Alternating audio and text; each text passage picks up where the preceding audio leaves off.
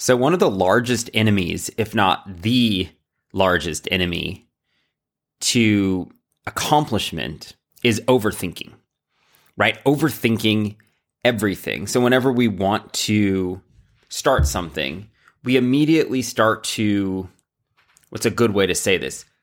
We try to formulate the entire process in our mind, or we try to map out or control the entire process in our head before it happens, before we start. So we mistakenly tend to focus on the entire solution to get us where we want to go versus what happens next. What is the next step that I have to take in order to get to where I want to go? So on today's show, I want to go over three ways to stop overthinking because overthinking is a problem. And if you think back or look back in your life to things you've wanted to do or things that you have wanted to achieve, one of the biggest barriers to reaching that is overthinking. It's just simply taking too much time, mapping out too many scenarios, almost like forcing yourself to play out every single possible iteration of what could happen along the way. And that process of overthinking is what delays you from getting started. And then in the process of overthinking, like when we're right in the middle of overthinking something, we lose one critical thing from overthinking, and that's time, right? We never get the time back when we overthink something that we want to do. And as they say, the it's much easier to slay the dragon when it's small than to slay it when it's large. And what happens is the more you think about something and the more you overthink something, the more you try to control every scenario or learn everything that you need to do before you start, which is also a form of the perfectionist syndrome, the larger and larger that hurdle gets in your mind. Like overthinking, perfectionist thoughts are what effectively feed the dragon in your mind that make it bigger. And then the longer you overthink something, the harder it is to get started. You lose momentum in that way, right? You lose a lot of momentum when you are overthinking, right? So there's a couple things that you can do that help to overcome this and help to come overthinking. I actually got a message the other day and it was something exactly about this, which was, it was like a, it was a message about self sabotage and specifically she said that she has so many different things she's, she wants to do, but, and she's always very energized when she thinks about it and her goals and her accomplishments, but then she always gets stuck in an overthinking mode, right? Which is the second you become excited about something, you start to overthink it, right? So here's a couple things that you can do to stop overthinking and to get started, right? And the first one is just to notice when you are stuck in your head. I think one of the symptoms of overthinking is that you're so busy thinking about what you need to do or all the possible scenarios that you are distracted and you lose awareness in that process. And the what you lose awareness of is that you're actually in your head, right? So then you know how this goes where the second you want to start something new, weight loss, business, doing a handstand in yoga, running a marathon, new relationship, maybe you want to start dating, all sorts of like newer, like exciting things. You start to replay all the different scenarios and events in your head and you start to worry about things, right? You start to worry about what happens if it goes wrong? What happens if it doesn't work? Or even more importantly, like what happens if if I can't control something, right? Like over the symptom of overthinking is the fact that we can't control everything so we start to overthink the scenarios of what could happen, right? Which is it, which is destructive for uh, us reaching our goals and it's destructive to for you to get started. It's counterproductive, right? And so we lose pro we lose perspective and we actually lose awareness when we overthink. And one of the most important things that we lose awareness of is that we're in the middle of a thinking loop that physically stops us, right? And that's really where we then lose momentum. And the longer we think about something, actually, the more time, and maybe you've been in this situation before, but you thought about something a lot and then the more you think about it, the more you realize, the more you come up with ideas in your mind of how things can go wrong. And then you actually it scares you even more into doing it, right? Because you're like, oh, I didn't think of that, but then it popped up. Or how many times have you, how many times have you wanted to start something new? Like a real great example is starting a business and then, you know, a friend or a family member or someone close to you says, oh, did you ever think about this? And then all of a sudden that thought pops into your mind and you're like, no, I didn't. And that's scary. And now I'm afraid. And now that's another thing for me to overthink and delay on actually taking action. Right. So being mindful is important. And one of the most powerful things that you can do is actually start to ask yourself in in these scenarios when I'm overthinking something or I'm playing out a doom situation, are you just thinking about the doom? Are you also thinking about what could happen if you succeed? Right? Like instead of asking yourself, instead of replaying scenarios in your head over and over about all the different ways you can fail, what about playing scenarios in your head of all the different ways that you could succeed? And one of the powerful things about our mind and our thought process is that when we think about negative scenarios, we tend to, we all, and we don't tend to, we always experience the emotions, the negative emotions that go with those scenarios, right? That's one of the things that scares us is we overthink, we think about the negative scenarios, and then those negative scenarios produce negative emotions which those negative emotions ultimately produce more fear. Fear paralyzes us, right? It's a cycle. We think of the negativity. We think of all the ways that we're doomed. We think of all the different ways that we could fail. That induces all sorts of negative emotions, shame, fear, guilt, all those types of things. And those emotions just compound the emotional component of the fear. And when fear gets large enough, we don't act right? It just paralyzes us. So we have to be really aware of that. Are we caught in a loop? Are we caught in a loop? And can we take enough time if when we catch ourselves overthinking, if anything, start overthinking the positive, right? Start overthinking the ways that you can succeed.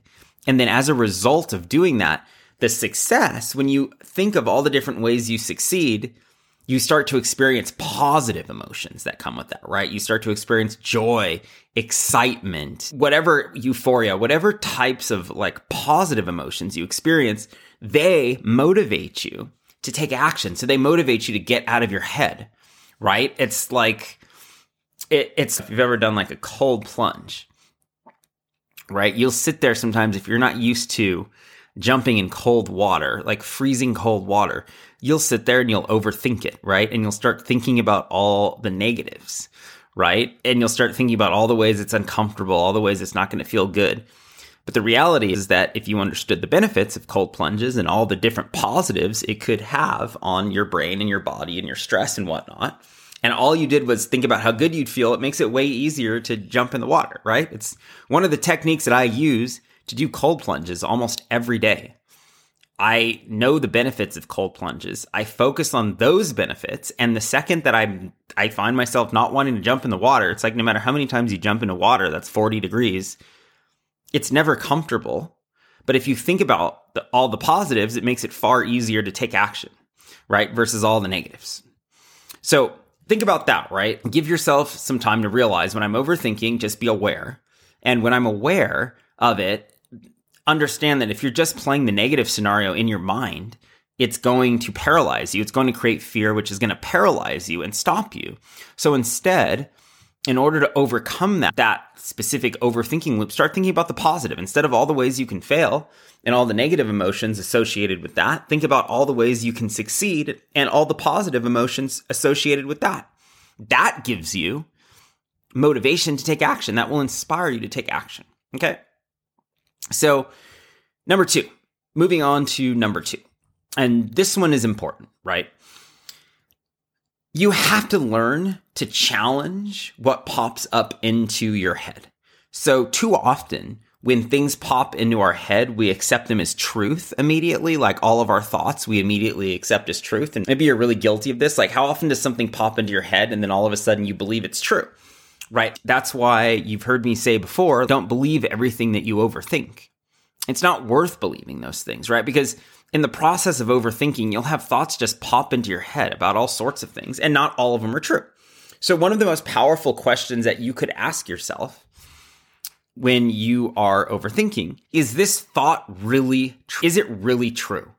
And one of the most powerful things you can do, and this is what helped me really overcome, like back when I was starting my business online, one of the things that really helped me to overcome the fear of getting started and putting myself out there and learning a whole bunch of different skill sets is I just documented all my negative emotions and then I actually physically wrote them down and then ask myself, is it really true? Are these things true? And then the more that you look at that, the more that you realize a lot of them aren't true. It's just an exaggeration or something I made up in my own mind and it doesn't have to be. It doesn't have to be. And so you should always challenge your negative thoughts whenever you have the tendency to speak down upon yourself or like that negative self talk or that hypercritical judgmental voice kicks in, you have to ask yourself, stop, pause, again, become aware and ask, is it really true? Is it really true? Because most of the time when you stop and you check in with yourself about these things and you challenge your thoughts, you'll realize this isn't actually true. And then once you challenge a thought, once you catch yourself in that moment of challenging a thought, and that thought now is in question, and you're saying, is it true? Your mind will start to find evidence to prove that it isn't true, right? And you'll start to recall things that you've done and events and scenarios that have played out where that isn't true. But the opposite happens, which is when we don't challenge our thoughts, our brain is automatically like when you aren't filtering the thoughts that you allow yourself to believe. Like you can't control, like here's the thing with the mind is that you can't control what you think. Like thoughts will just pop up in your mind, but you can control whether or not you believe them, right? You can control whether or not you believe your thoughts. And so if you don't check your thoughts or validate them, ask, are they really true? Instead, your brain is just going to go to work and recall scenarios in your mind or find evidence that they are, right? And then now you've got these negative, you've got these really disempowering beliefs that have are now you've proven true. Very important, very important. Like most powerful way to weaken negative thoughts and like the hypercritical judgmental voice in your mind is to challenge them. Ask yourself, is it true?